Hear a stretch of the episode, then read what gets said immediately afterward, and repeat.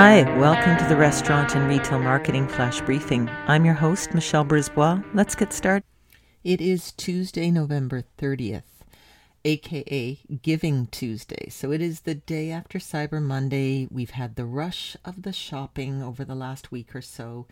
And so let's talk about Giving Tuesday. So it's hashtag giving, G I V I N G, uh, capital T U E S D A Y. It is the world's largest generosity movement. And it's a global movement that takes place each year after Black Friday and Cyber Monday. Uh, so it's the first Tuesday after Cyber Monday, and it's a time where charities and companies and individuals join together and rally for favorite causes. The same way retailers take part in Black Friday, the giving community comes together for Giving Tuesday. And so it harnesses the potential of social media and generosity of people around the world. The notion is that we feel very fortunate that we have the wealth and the abundance to actually shop our faces off during that. Uh, that rush of that week leading up to this time.